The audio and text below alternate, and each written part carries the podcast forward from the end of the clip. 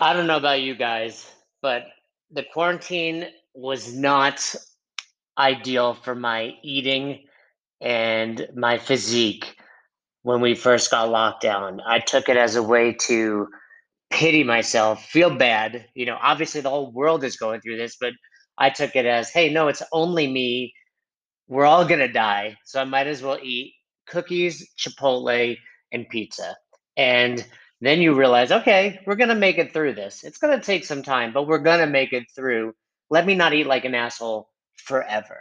And luckily, I'm married to someone who constantly reminds me that I'm eating like an asshole, won't have sex with me if I don't look my very best. That's something I need a therapist about, but also runs a pretty phenomenal nutrition company with Own Your Eating. And she's put together, that is Roz, my wife, some great challenges that you guys can check out. If you're like me, like you said, and you need a little extra accountability, you need a kick in the ass, you want to just learn a little more, you want to do something really cool at your box, at your gym, at your affiliate, you should check these out. So if you go over to SugarWOD in the marketplace, we've got the Own Your Eating store in there, and there's three different challenges you can check out. If you're a box owner, I highly recommend you check out the Gym Nutrition Challenge.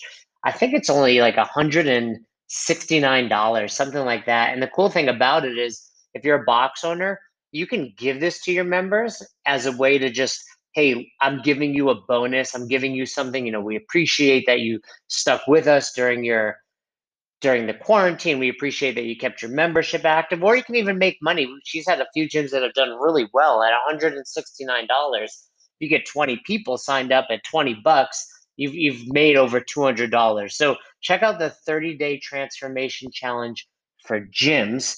That's a specific one for box owners. And then we've got ones for individuals, the 30-day transformation challenge as well as the 30-day get lean challenge. And and with both of those you're going to get programming, you're going to get daily information, daily accountability, and so much more. The transformation challenge is really for those that are either new to tracking macros and flexible eating, or maybe you've done it in the past and you want to get dialed back in like I needed. And of course, accountability goes a long way. It's something I preach as far as a coach. I have coaches for many aspects of my life, and the primary reason is I just need that account- accountability. Hey, did you do what I told you to do? Hey, don't forget you said you do this, right? It's just a reminder in the back of my head when I'm about to mess up that I got someone out there that's relying on me doing well and going to remind me about it. And then there's the 30 day get lean. This is more for the experienced people. Maybe you've tracked macros in the past, you have a good understanding of nutrition, but you're ready to take it to the next level. Maybe you've plateaued, you're ready for reverse dieting, or you just need some extra coaching out there. So you can check these all out on SugarWOD. The link is in the show notes. But if you go to SugarWOD, you go to the marketplace, you look up Own Your Eating, you're going to see these options. And the cool thing is, you can use the code Best Hour. You can use the code Best Hour, and you'll get 10% off any of the options there. So B E S T H O U R. The code Best Hour will get you 10% off in the SugarWOD marketplace. Check it out. Own Your Eating. Roz's three challenges, and she's seen tremendous results. And trust me, if you're working with Roz, I'm going to hear about it. She'll ask me for some feedback as well. So you really get two coaches for the price of one. Check it out. Use the code best hour for 10% off. Ready. Oh, all right. What happened to the countdown? I don't know. I just hit record. Yeah, you just you just gunned it. All right. All right, Jay, we're talking chapter 15 today. Be patiently impatient. Uh, and I know you know a lot about being patiently impatient in writing a book because that's one thing that you have to do when you're writing a book. You have to be patiently impatient. Uh, you really do. Now, uh, you talking at the, at the, beginning of this chapter about uh, when you opened your gym, Albany CrossFit 2007, you knew about coaching, but you had to learn a lot of other skills. And we've talked about this in other chapter talks about how you had to learn how to make a website and manage a website, uh, take photos, upload them, create videos on YouTube, and all these other things. But one thing that you never really uh, gained a skill on was craftsmanship and being able to build things within your gym. And so you had to hire a handyman. So let's talk about some of these uh, these projects on in the early days. What was the first handyman project? Well, the very first project was putting up the pull-up bars. Okay. And I didn't necessarily, well, I kind of hired Chad. So I talk about in the book a little bit. Chad introduced me to CrossFit, my buddy from Jiu Jitsu. We've spoken about it. His wife, Angie, became a longtime member of the gym as well. And he was very handy and he helped me kind of basically build these, build up my, the first rig. It was just piping that we used in flanges and put it into the wall and, you know, then down to the floor. And it was very unstable. So what we didn't realize at first was we thought they were just concrete walls, but we realized they were cinder block. So if you can imagine a cinder block, it's hollow in the middle or it's you know empty in the middle. Yeah. So we would be drilling into what we thought was concrete, but then you would get beyond it You'd and it would it, you'd punch through and it just wouldn't stick. So we, we did that for everything to begin with. And the pull-up bars, you, I remember there were times where I was literally holding the pull-up bar and pushing it into the wall, like if someone was on it, like worried that it was going to fly out of the wall with them kipping. Um, you know, and this is before kipping was eh, people were kipping, but before the butterfly kip, and people were doing these ginormous kips. So the pull-up bars did not last, and we had to really reinvent how we put things in.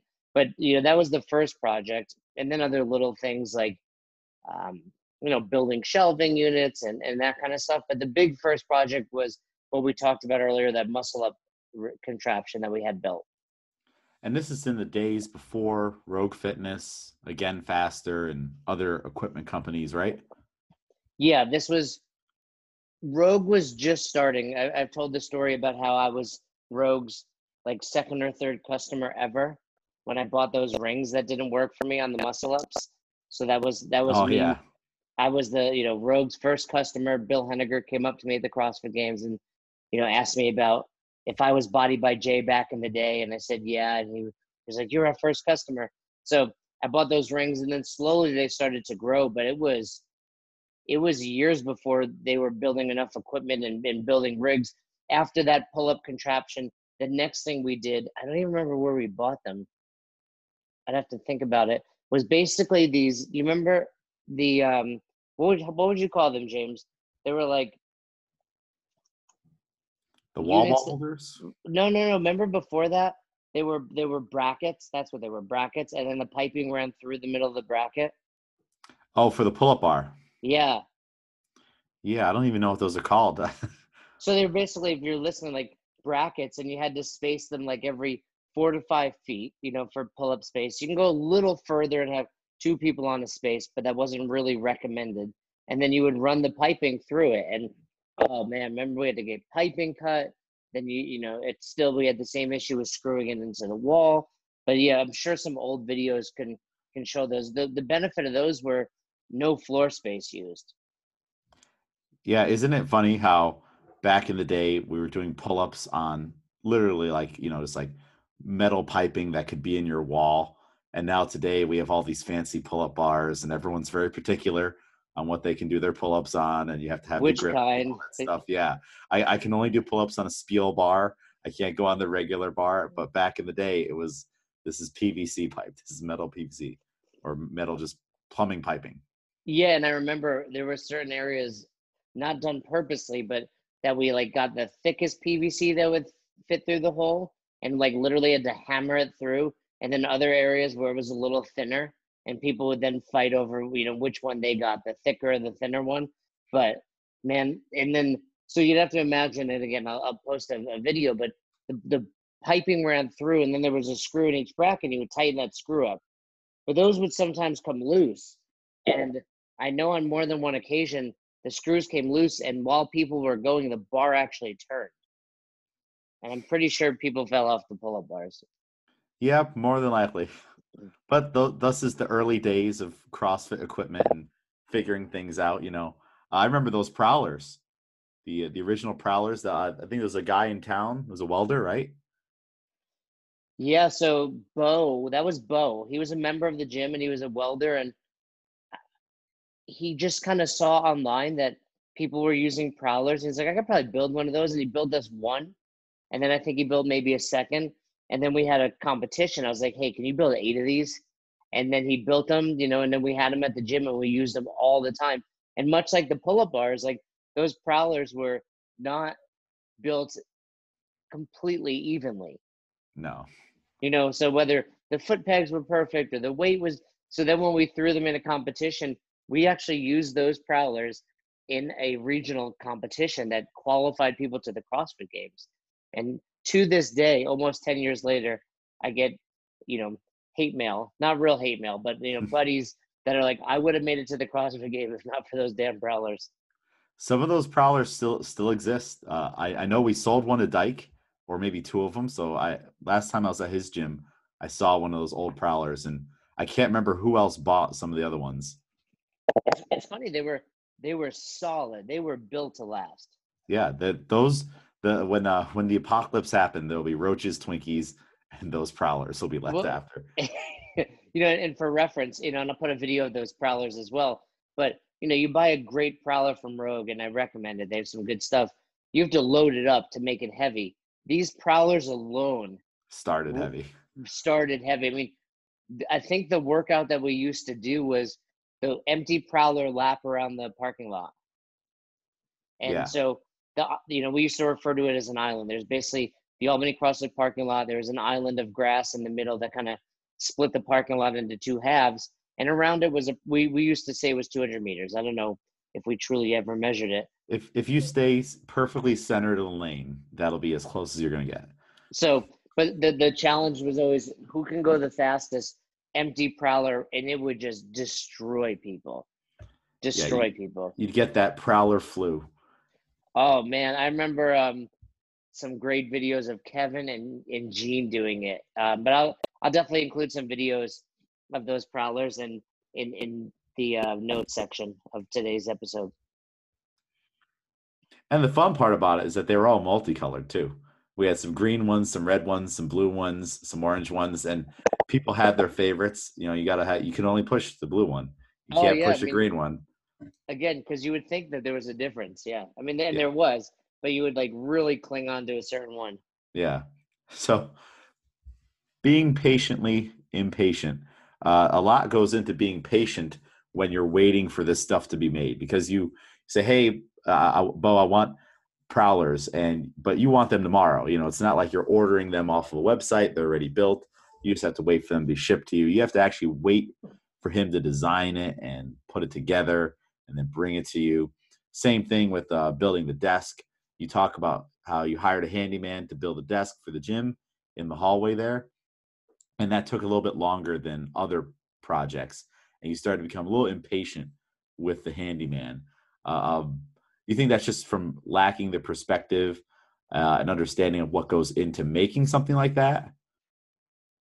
Well, that's a good question, actually, because I am one of my biggest, I wouldn't call it a regret, but if I could, not if I could, because I suppose I could, but I'd like to be more handy, right? You know, I've owned homes and I'm not very handy. I'm at the point where I can change a light bulb, find, you know, find a blown fuse, that type of thing, but not really build anything. And I think it's a great skill to have. So certainly part of it is probably not understanding the the, the um, what I can equate that to these days for people listening is video editing. So as I've owned multiple businesses, you know, and even for the gym, if you look at some of those old videos, I edited them. And now you see some of this great video editing. But the issue is people think, you know, the the the shooting of the footage is the hard part. When in reality, it's no, the camera guy has to go home and watch hours of footage, figure out what they like, clean it up. And I think we don't understand how challenging that is. And I've kind of learned that over the years. And you have to, you know, once you edit it or you go to save it or export it, you have to wait for this giant file to load.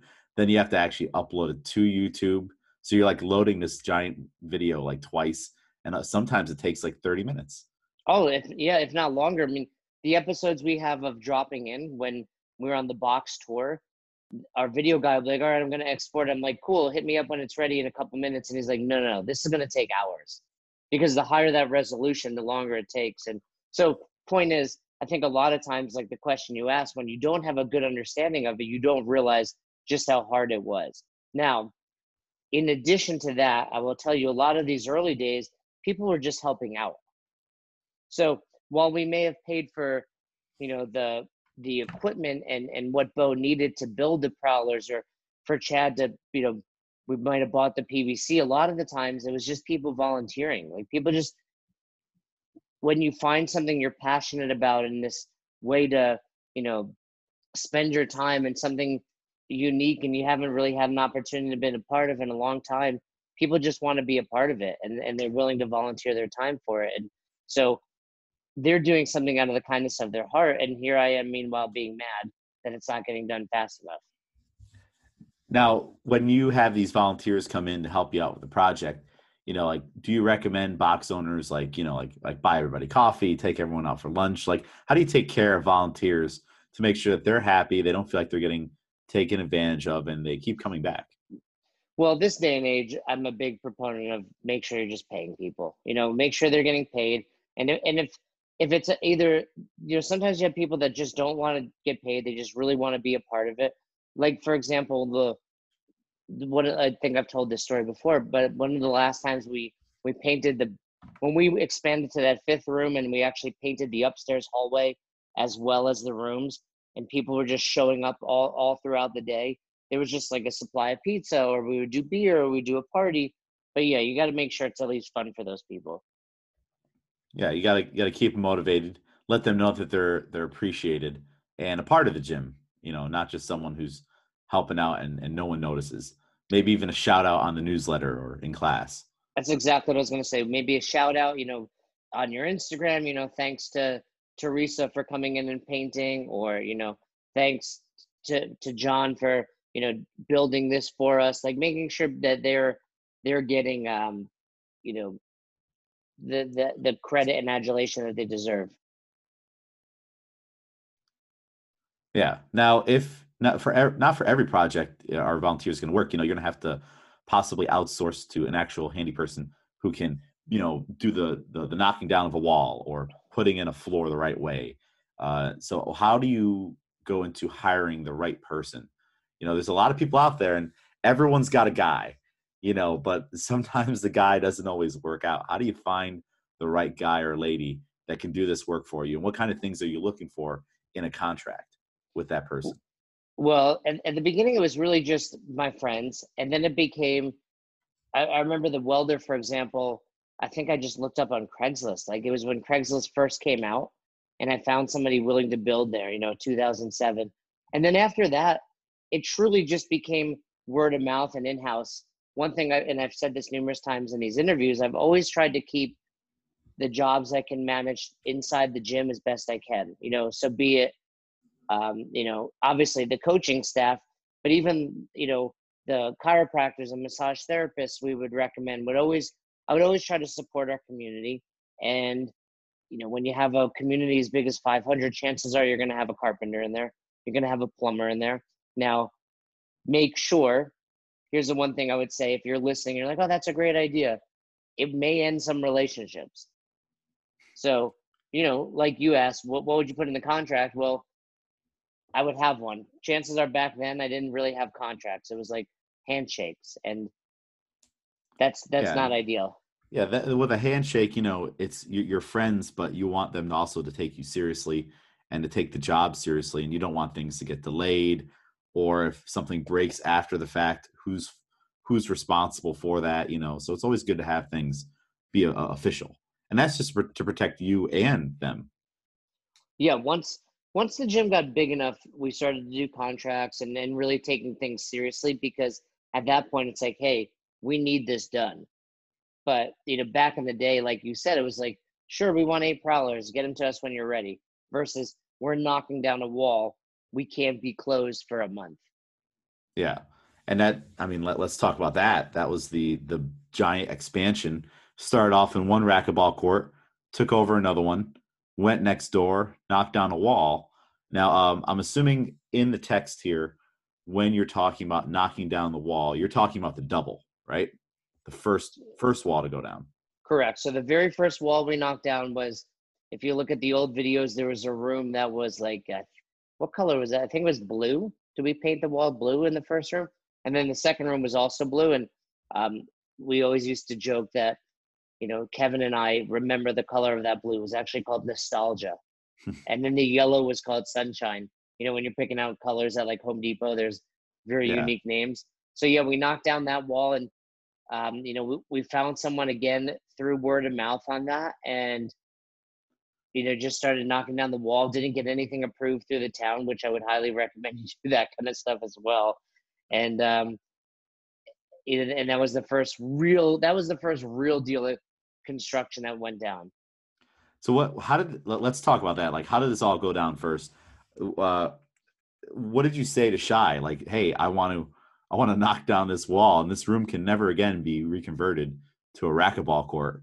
Like, like, what was his response? What did you say? How did you pull that one off? So that was actually the first time that we had a contract in place for the rent. Hmm Um, prior to that, we just kind of had a handshake. It was always just, you know, you're paying on a monthly, and here's the rate. When you have one room, when you have two rooms, it went up. When you had a third room, it went up again. But now that you're knocking down a wall, I remember we had to actually have a sit down with Shai and his brother Amir and say, okay, now we need a contract. We need to figure out because if if you leave at this point, we've got this room that's no longer usable. Yeah, you're you're taking away two courts, and that's going to be something difficult for them to come back from. Yeah, and and you know, in that contract, it was you know if we stayed long enough that it was just covered. If we left at a certain point in time, we had to pay to build the wall back up. Um, so there was you know a whole bunch of stuff like that in the contract itself. Okay, and that that makes perfect sense. So that, and that's probably a more agreeable arrangement between you and Shai and Amir versus uh, going to the town of Colonie to get anything done because they're very difficult. Can you explain those early growing pains with them? So whenever you're doing construction, even at your house, I guess by law and technically, you're supposed to go to the town and, and file for papers, you know, get approval to do it. Um, you know, putting up a fence.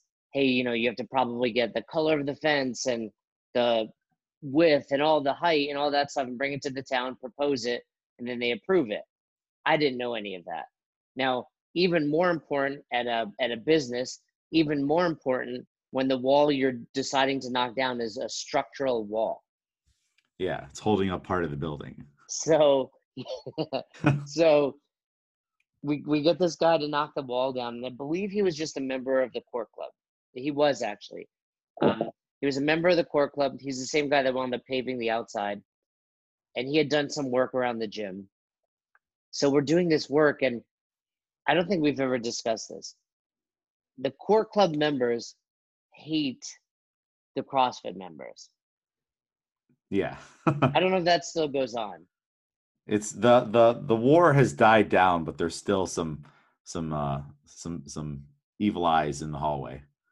and we can have an entire chat about that. But basically, you know, these old men and and some women play racquetball. You know, there, there was at the height of all at the height of the court club, there was 18 courts. At some point, they converted six of those courts to squash courts. So now we have 12 racquetball slash handball courts because you play this two sports on the same court and six squash courts. The squash courts slowly got changed. One became a spin room, one became a cardio room, one became a rock climbing room. The racquetball court still existed. And then when I started doing CrossFit there, you know, they went from 12 to 11 to 10 to 9 to eventually there's only seven now. But so they A didn't like us because we were encroaching on their territory. Meanwhile, they were never full. You know, they were always empty. I mean, it's a dying sport, racquetball and handball. And let me tell you, they're both phenomenal sports. Handball is an amazing sport. I highly recommend people checking it out. Not many sports that you have to learn to use both sides of your body like that. Super, you know, talk about balance, accuracy, you know, agility and coordination. Handball has it all. But anyway, between us taking the courts, loud music, you know, more people in the hallways, they just didn't like us. So, long way to get to the point when we started knocking down the wall, there was a rat. I don't know who it was, but they went to the town and they let them know that we were doing construction. Really, someone someone uh there's a whistleblower. There was a whistleblower. Now, luckily for me, another member of the court club who was very high up at the town in that you know area like you know development or whatever the title he had was was one of the few people that I had a very good relationship with. I mean, I'd been in the court club since 2000. I knew a lot of these people. Some of them I was still very close with, and a handful of the miserable, you know, F's, if you will, just no matter what, didn't like me. And, and not so much they didn't like me, they didn't like the court club. I mean, the, the CrossFit members. Meanwhile, as you know, James, CrossFit is what was keeping the court club alive. You know, like yeah, it's bringing in fresh faces, new people, and over the years, a lot of people have tried racquetball and handball from the CrossFit side of things. Yeah, you know, it's like I don't, I you know, there's there's probably some cliche expression. It's like they're biting the hand that feeds them, if you will. It's like I get that you don't like us, but we're the reason you're able to still play this sport because we're the one paying the bills here. You know, um, you know, my rent at the time was substantial, and it was more than you know. So when I would argue with Shai, I'd be like, Shai, you're listening to one member complain who pays you, you know, 50 bucks a month. We, meanwhile, I'm paying you thousands of dollars a month in rent. You got to take my side. So anyway, this guy helps us out and he's like, look, all you need to do is file an application. As long as you file that application, they're fine. So going forward, I learned that, hey, just file the application. They want their, you know, $250 application fee or whatever it costs, and I was good to go. I'm not so, going to give that guy's name out, but I was very grateful for him. So that that's um that's probably a good piece of advice for any gym owners listening who are thinking about expanding or adding uh, some construction project to their gym, whether it be a new bathroom or office, is just file the paperwork and do it in in advance, probably. Do it in advance. Follow the paperwork. Obviously, if you can, you know, follow up on it, that would be ideal. I don't think the way I did it was perfect, but at least got the job done. What you don't want is, you know, for the for the town to come over and be like, hey, you can't knock that wall down. We're putting a halt on it, and now your gym is closed for an extended period of time, or or worse yet, you know, them coming over and saying, hey, you didn't ask for approval of that. You got to go back and, and fix it. And neither of those scenarios happened, and I don't think they would. But ideally, you'd prevent that. Yeah, that that way, you know, you don't have to wait too much longer for this project that you want to be done yesterday. Uh, and when you're thinking about expanding your gym, you know, let's talk more for advice on to the the box owner here. One, how do you budget in the long term to eventually be able to expand? And um, also, how do you know when it's time?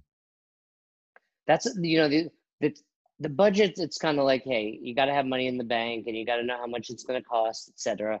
You know, be smart about it. But but more so, along with that budget, the, the follow up that you asked about time, that's really more important than people think. And, I, and I'll and I'll go back and I mean we were in a unique scenario because of the layout of the court club. So basically, you have to imagine, you know, we went from one court to five, but it wasn't like we had this huge, you know, a, a, racquetball court is 20 feet wide by 40 feet long by, um, I believe, another 40 feet high. So you know, there's this big open box but it wasn't like we have five in a row where it's just massive. We had three, but there's a hallway separating the other two. So the expansion kind of happened, but it wasn't necessarily ideal because this is what I would tell people. You have to really evaluate why why you're expanding. So consider this. We have 200 members and we're like, wow, these classes are crowded. However, remember a lot of the reason it was crowded was because these people were doing their own programming back in the day. So it's like these turds, if you will, let's call them turds just to have a reference, right? Are are taking up space. So meanwhile, I'm like, oh shit, we need to expand. But now I'm expanding because of these people that weren't really abiding by the the rules in the community of Albany CrossFit. Is that am I explaining yeah. that well, James? Yeah. Versus more economical to get them either on the same program and coming to classes or just kick them out of the gym and now you yeah, have to expand that that's my point there's a there's a point in time where it's actually and we talked about this with raising rates but where it's actually better for you to lose those people so say say it's 10 people and they're paying you uh, let's just use even numbers they're paying you $100 a month that's a $1000 a month well to expand it's going to cost me $10,000 and then my rent goes up $2,000. So to accommodate those 10 turds, it's actually costing me 10,000 plus an additional 2,000 a month. You're, I'm actually losing money by keeping you guys. Yeah. And, and I mean, it's I, I can see how it's hard for many gym owners because even though those members might be quote unquote some of your worst members. They're not involved in the community. They don't come to events. They're trying to do their own own thing. Maybe they even talk you know um, behind other people's backs in the hallway all kinds of that all kinds of stuff. People still are friends with them.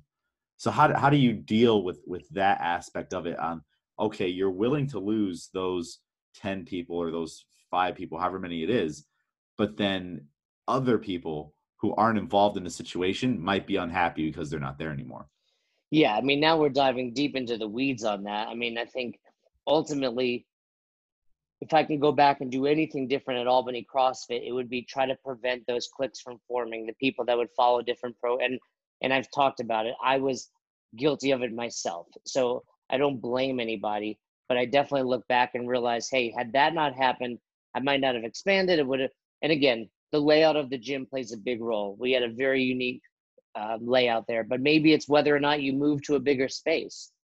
You know, maybe it's it's if I can keep everybody coming to class and not need that auxiliary space in the corner, I can make classes bigger and I can actually save myself money, keep everybody here. Yeah, and I mean, I, you and I have talked about this before too. This is not something that we did in the past, but it almost seems like open gym should be a more expensive membership. Like, like even though you're not getting coaching, but you're coming in as many times as you want, you're using all the equipment, you're doing your own programming, you're potentially taking away from community do you think that should be a premium membership? Like you're you're going to pay more than than the other people. If not more definitely the same. I know a lot of people kind of drop the price on that open gym but it's yeah. floor space. You know the most valuable thing you have at your box other than your coaching staff is that floor space. You know barbells are cheap at the end of the day dumbbells bumper plates you know another spot on the rig equipment is is cheap at the end of the day it's it's do you have the space on the floor to use that equipment? You know, because if you can only accommodate 12 people and someone's doing open gym in the corner, now you can only accommodate 10 and they're going to be upset. And not to mention, and I don't want to go much further down this rabbit hole, but the people that want to do that are typically the worst members at your gym. Yeah. I, I, yeah, for, they're not bad people. They're just they're just not on board with everybody else. Like like everyone else is on the same track same mindset. We're coming to class. We're trying to be better a little bit every day. We have a coaching staff to here to su- support you. Uh, this is what we're working on today. This is all you need for today to get better. And meanwhile the other people are like yeah but i want to sit around and do five workouts and do them all kind of half-assed. And then i'm going to blame you for not making any progress exactly yeah, you know, those listening know who we're talking about. So back to expanding. So uh, you have to uh, uh, calculate the budget on like it. What, why is the reason behind the expansion? Is it warranted in the first place? And you figure out, okay, uh, you're not having the open gym problem. You are having an influx of members come into the gym, and you do need to expand. What what's the first step? you know, just finding out if it's possible. You know, we had concrete walls like we talked about, you know, then going, you know, and finding out it, not only is it possible, but is it going to be allowed in our lease and what are the ramifications of that? You know, like I said, we went from a handshake deal to now we have a signed lease and certain amount of time. And should you sit down with a lawyer, just someone to put a different perspective on it and think about the long term? If, if, if you can afford a lawyer, it's never a bad idea to sit down with that lawyer. When if you're ever thinking to yourself, should I be talking to attorney? Yes, you should, yes. right? so yeah, I probably should have. I, I'm still very much this way to a fault where I'm just like, you want to do it? I'll do it. Let's handshake and go. You know, and and and I've talked about that's a bad thing, you know, and we'll talk about it in future episodes, you know, where where it really bit me in the ass. But I've learned, hey, at least get stuff written down in black and white, even if it's just the two people involved writing a contract. But yeah, if you can get an attorney involved, and I heard an attorney recently tell me this, and he said it well. Like, if you're making a contract, the goal is that you put it in your desk, you never look at it again. But should you need it, it's there. It's that safety net that you're building. It's exactly. a nice backup. So you've made these expansions, you've knocked down one wall, we have a double now let's flash forward a couple years later you're knocking down was it was one more wall to make a triple, right? Or was it two walls? I believe we went um we went from the double, we made another double across the hallway, and then eventually we did the triple.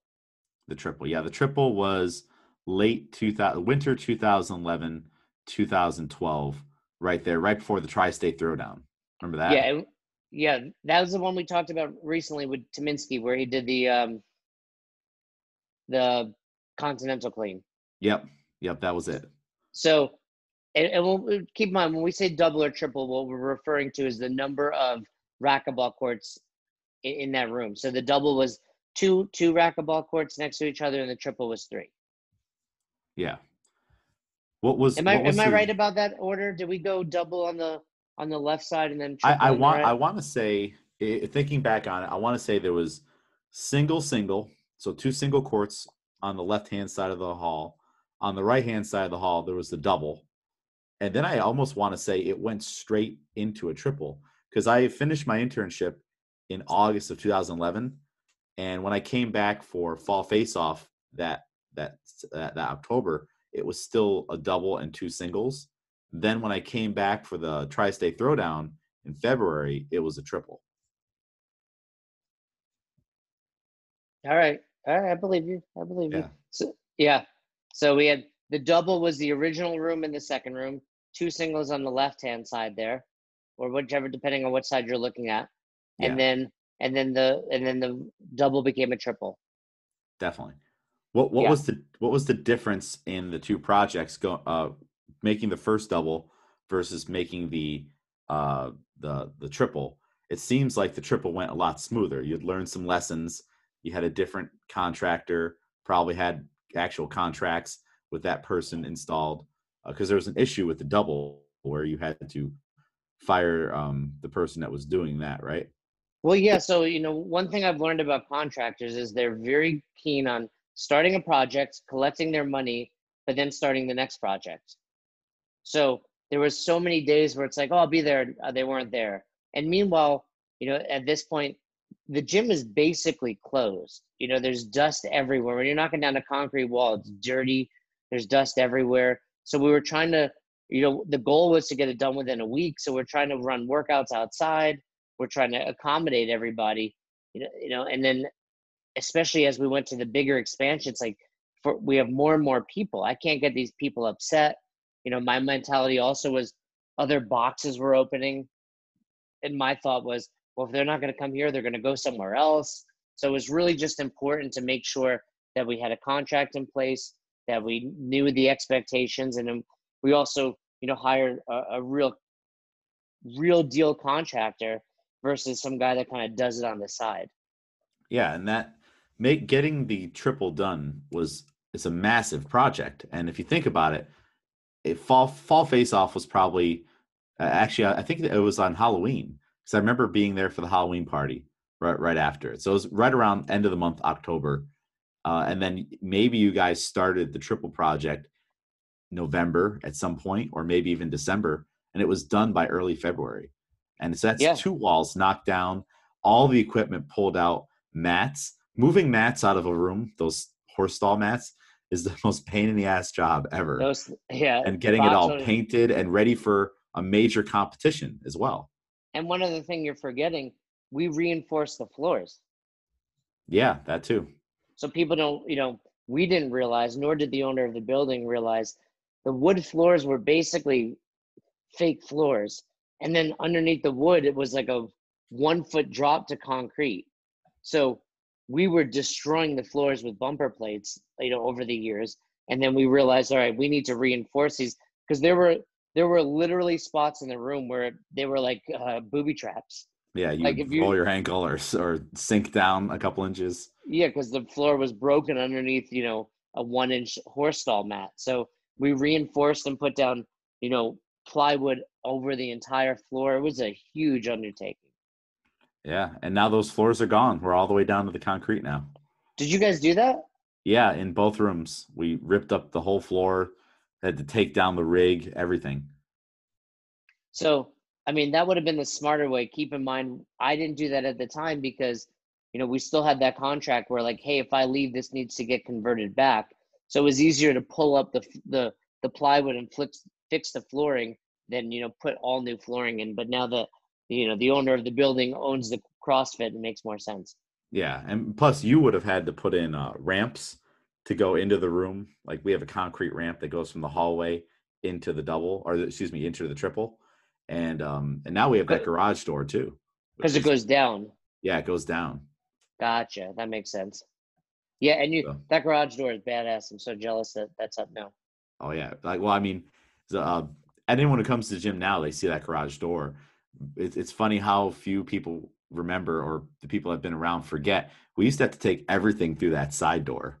So there's like there's not a lot of space to just take 20 rowers outside, all the barbells, and we would do it and finish class on time. I don't know how we we got it all done. Timelines, timelines. Uh, yeah, I mean, when you live in an area like upstate New York, and you know you get a handful of months of beautiful weather, it's great to have that outdoor opportunity. We used to work out. I remember when spring would roll around, we would just force any workout we can outdoors. You know, even if it was not ideal and required seven pieces of equipment, we would just go outdoors because it was so beautiful. Oh yeah, they'd be like, all right, we're gonna do a quick warm up, and we are gonna spend the next 20 minutes bringing all 20 rowers out, all the kettlebells. You're gonna we're gonna roll the bumper plates out. We're gonna get the barbells out there, build all the barbells. We still got to do a barbell warm up, and then we're gonna do this 30 minute metcon. exactly. And it was all it was all worth it. And then we're gonna bring it all. Well, we got smart. We're not gonna bring it all back inside. You know, Right. The, the, out the there eight for other thirty class could handle that. yeah, that was the worst part about being the the, the last class of the day. So you're going to put it all back. And that's where if you're the last coach of the day, don't let them leave. Like, hold on, hold on. I need everyone to grab a, a rower apiece. Okay, I'll ask you a question. What's the worst piece of equipment to have to move around? The worst piece of equipment: a broken weight stack. All right, that's that's you. That's a Um, unique answer. You mean We've like got on, one one 45 pound weight stack. Yeah, the wheels, like those first weight stacks that we bought, they were like a, a it was a solid square metal that had the the like like little like cart wheels on the bottom. yeah, And later on, we got different ones from Rogue, where it was like a cross, and it's just better technology, I guess, to roll it, and it had bigger wheels.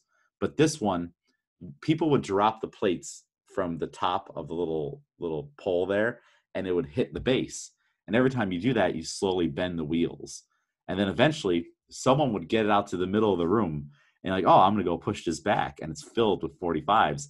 And it just doesn't budge because that one wheel is stuck and then it starts spinning around in circles and then and then the worst part is when you eventually like you tip it over because you're pushing from too high up on the stack and then you have 45 pound plates all over the place yeah. It's like a stubborn dog. Like I'm not moving. yeah i, I would say that or uh sometimes the uh assault bikes are a pain in the ass Yeah, I mean, I would I'd give a, a little tip and trick out there. It's like if you're gonna get those racks, go buy those bigger wheels and throw those on the bottom.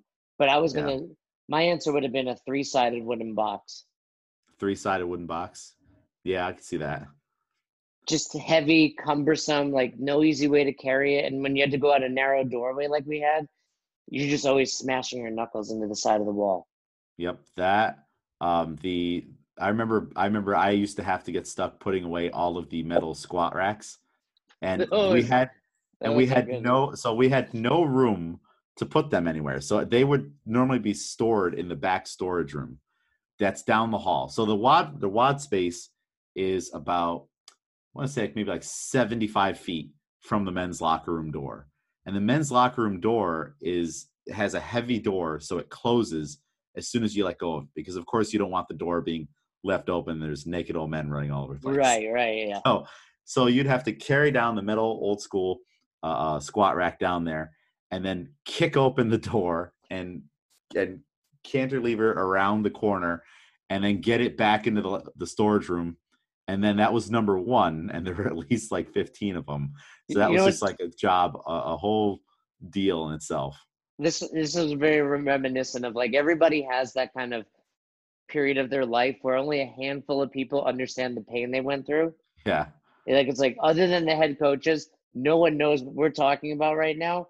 But just understand, it was a pain in the ass. Yes, and Yeah, it was. ultimately we wound up, you know, putting in a rig to get rid of some of those troubles. But when you're when you have a startup, it's like you're just trying to save money and sometimes it takes more work to save that money and you know back in the day of crossfit there wasn't this you know i was on ebay ordering from christian's fitness factory those little you know squat racks that were a hundred bucks each but they, they got the job done yeah the the only other thing that was more painful than what i've already mentioned would be uh moving a ghd those are just big and cumbersome and awkward and the wheels are way too small still so you have to you have to prop it up really high and when you're a shorter individual it's, yes. a pain in the ass.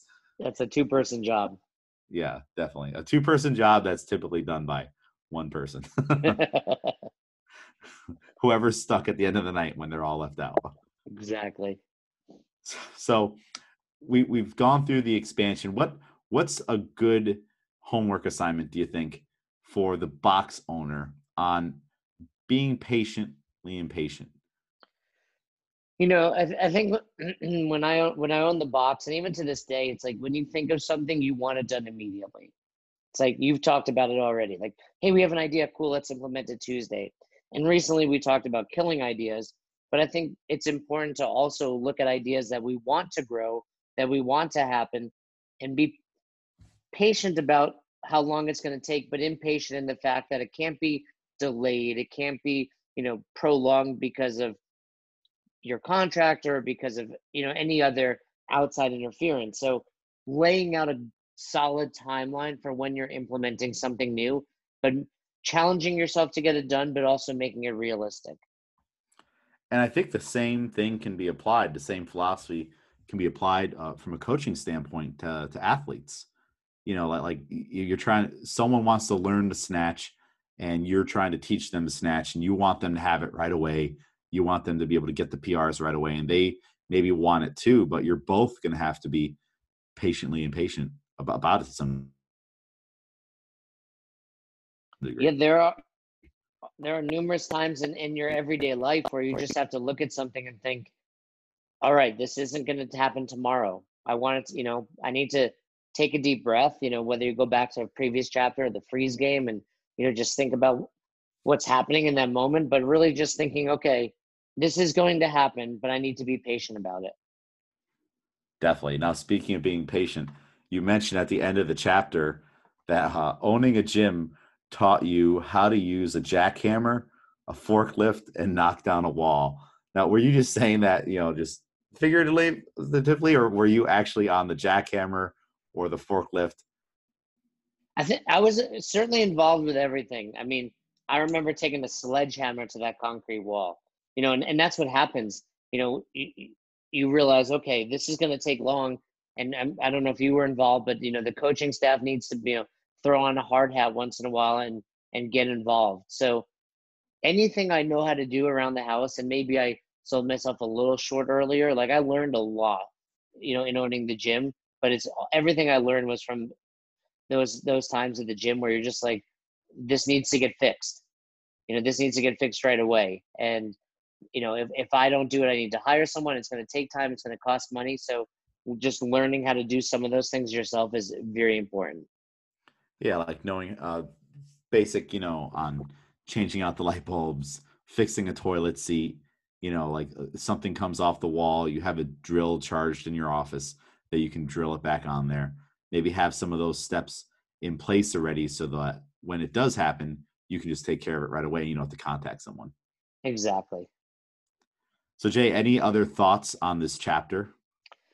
No, I think some things that we touched upon and definitely need to be considered is just as a small business owner, like thinking about, okay, if I am expanding, which can take on numerous avenues, you know, you can, the expansion can be your website. Just think, is it worth it? Is is what I'm about to do. It might seem like the greatest idea, but is the time, the effort, the energy, the money that's going to be spent to make that happen worth what you're going to gain from it? You know, and if you're not sure, you know, really take a long, hard look at it. And like we said, I think a good challenge is just to find something in your life that you're excited about, that you want to happen, but realizing, hey, it's going to happen.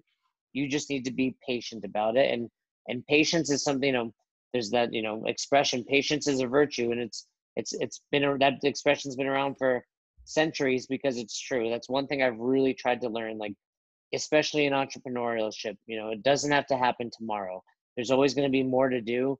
There's always going to be new projects to to work on, but take a deep breath and know that it'll get done. You just have to be patient. And it'd probably be a good idea to have some kind of like a year to year or five year plan for your business too. Okay, and and different situations within that. What what does happen when we get to 200 members? What happens when we get to 300 members? What are we going to do? Yeah, that's great because we, you know we can only expand the schedule so much because even if we have a class every hour, that you know 1 p.m. and 2 p.m. classes are going to be quiet. So doesn't matter that we have 50 people in these other times. We need to figure out how we're going to expand, and sometimes rather than expanding, the better answer might be increase your rates. You know, so just taking a long hard look at that, having a plan for growth, but then also being smart about it and not just assuming, hey, we're bigger, we need more space. Yeah, and if there's any gym owners listening right now and they're kind of in that in between phase and they're not sure, they can just reach out to you, right? Sure. Any gym owner can reach out to me, you know, anytime for real. I always like hearing from you guys. Best hour of their day at gmail.com is the best email for that. But yeah, if you have any questions, comments, concerns about box ownership, about things I've done, um, I'm happy to listen. Obviously, if you're reaching out because you've listened to this book, you've got some experience. Because what I try to do these days is when someone has a question for me, either direct them to the book or the podcast because we've answered that. But if you've done that and you have deeper, more specific questions, I'm always here for you. Perfect. And if you contact me, I'm just going to turn you right back around to contact Jay. You're going to CC me on there. But um, yeah. yeah, I mean, I know that's not a very specific les- lesson, you know, and, and the goal of this book was just to really start to take these lessons from business and implement them into your real life. So hopefully, if you're listening to this and you don't own a box, or maybe you don't even coach, you're just a member, you know, think about where you can be more patient. Is it with your significant other you know do they see do they do something that drives you crazy? Is it you know with your kids? Is it with your boss? You know find something in your life where you feel implementing more patience can actually make it an entirely different scenario and and and see if that helps. Because awesome. you know we've all been there. I need this to happen tomorrow. And then when it happens tomorrow you're like cool now i need this to happen tomorrow. Right? So you're you're never going to be satisfied. Sometimes you just need to slow down. That's right. Do less better, like we've talked about in the past, right? And then be patiently impatient. And then that'll help you be better. Remember, yeah, going back to Albany CrossFit, uh, a lot of brainstorming for that. Be better. Be in parentheses. Yeah. We'll, th- we'll throw that up there too. So yeah, another great chapter, James. All right. Well, thank you, Jay, and we will talk next time. Thanks again for listening to that special episode of Best Hour of Their Day. If you enjoyed, go ahead and download the book. You can check out the audiobook, you can check out the paperback, or even the ebook. We place the link right in the show description. So, once again, thanks for listening. Have a great rest of your day.